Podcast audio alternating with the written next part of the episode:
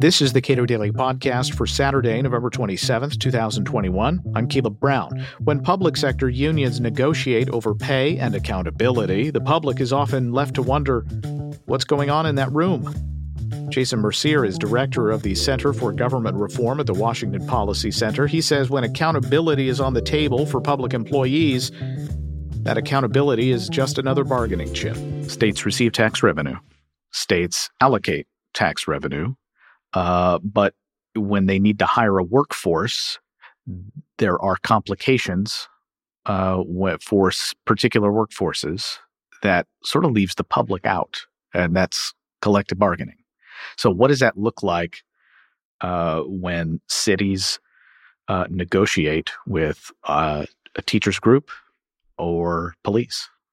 Yeah, that really depends upon where you are in the country, because half of the country provides the same type of transparency for these public employee contracts at the state and local level that every other part of the budget receives. Now, if you think about whether you're at the state level or the local level, um, the, almost the entire budget process, you have public hearings, the public can come in and observe, offer comment, with one exception in states like Washington, where we don't have a lot of transparency and that is in the contract negotiations. And if you think about it, especially at the local level, employee contracts are one of, if not the largest cost driver in your municipal budget.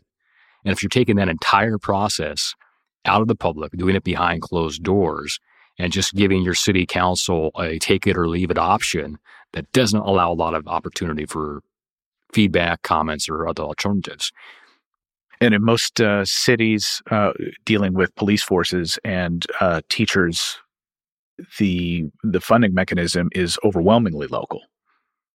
Yeah, whether it's on your your property tax primarily will be driving your funding for that. And you know, obviously, there's a concern for taxpayers. There's a concern for accountability to make sure you don't have any backroom deals going on unfortunately, with what we've experienced nationally here in the last couple of years on on some of the, the troubling developments on police forces and even some uh, misbehaving teachers, the other thing that happens is the accountability provisions. How does the, the disciplinary action work and dismissal? All of that is subject to those contract negotiations. And unfortunately, what we've seen happen in the city of Seattle, which has actually been under a federal consent decree since before 2016, before the Obama administration, is they were negotiating away the accountability provisions for pay raises or other things, which made it really hard then to hold bad actors accountable. And it got to the situation where Obama's Justice Department back in 2016 actually told the judge, there, we got to have transparency. We've got to know what they're doing because by the time these contracts come for approval, they've, they've gutted them as far as the ability to be accountable. And so, for accountability uh, both for teachers and for police, and it seems to probably be a little more clear cut in the in the police context of what accountability ought to look like.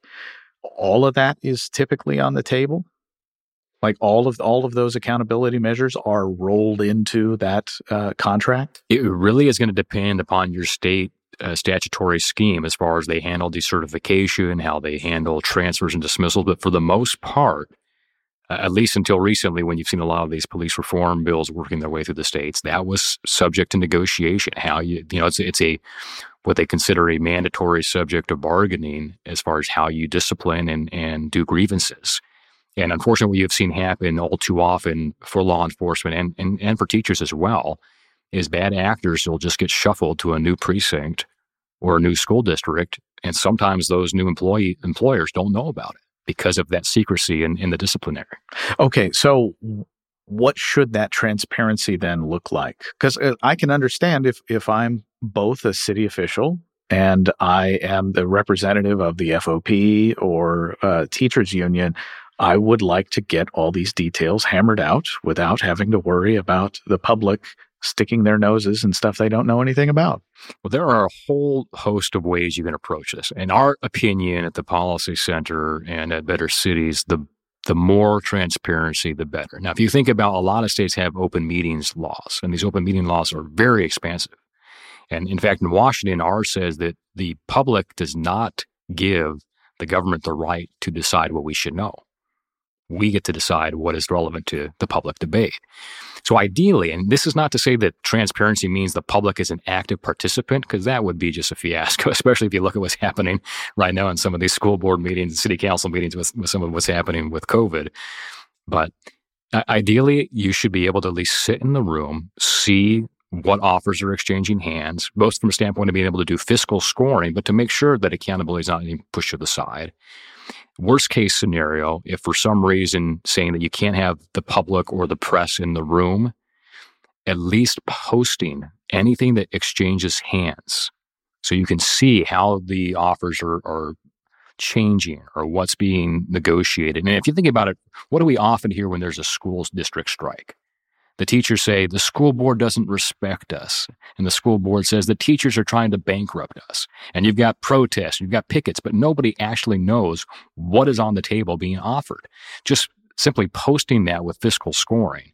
And this is something that actually that the city of Costa Mesa does in California. It's called COIN, Civic Openness and Negotiations. They don't have the open meetings, but any offer or counteroffer that changes hands is publicly posted with fiscal scoring. So you at least can see what's on the table and what's it mean to the bottom line. Where have we seen more egregious examples of cities and negotiating with unions, typically the representatives of the unions that are representing the, the workforce in those areas. What what's been most egregious in those kinds of negotiations? What's been pushed aside?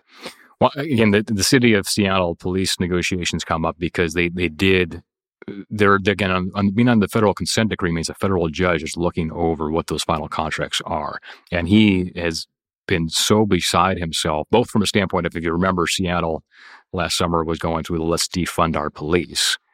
And it's just like, well, you know, if you do this, you, you kind of make it impossible for the police then to meet their accountability requirements because there's so few on the force. So he kind of slapped down the city for this, for trying to, to cut the legs out from underneath the officers to begin with, while at the same time telling the officers, you've been negotiating away some of the abilities for this independent police authority to have actual some teeth in how they administer the disciplinary actions.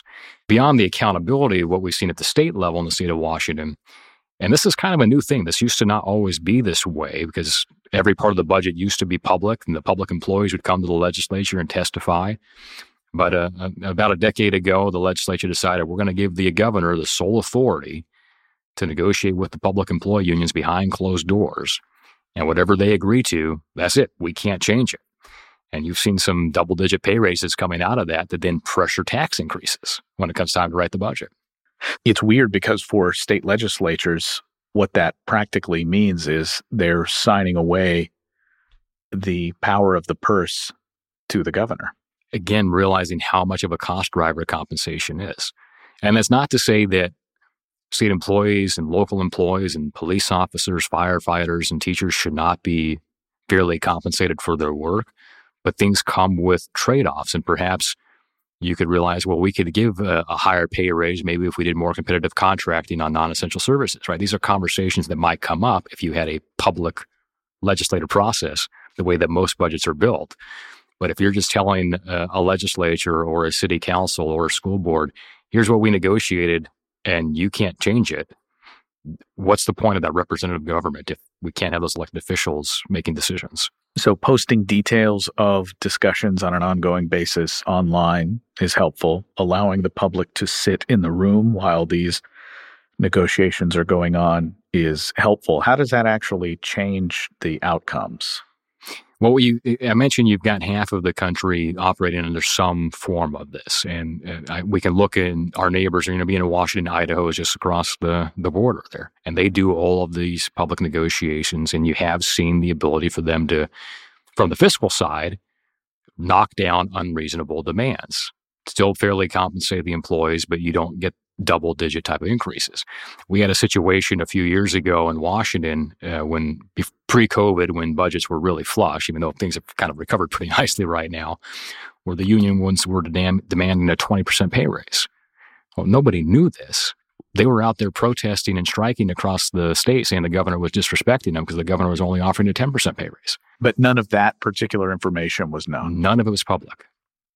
And think about not only for the the public, but the benefit to the members. members, unless you're on that union team, you don't know what's being exchanged. I sign up for all of the union com- member updates, and all I see is the governor doesn't respect you. The school board doesn't respect you. It's time to call them and protest, but no details about what's being offered or provided. Jason Mercier is with the Washington Policy Center. Subscribe to and rate the Cato Daily Podcast pretty much anywhere and follow us on Twitter at Cato Podcast.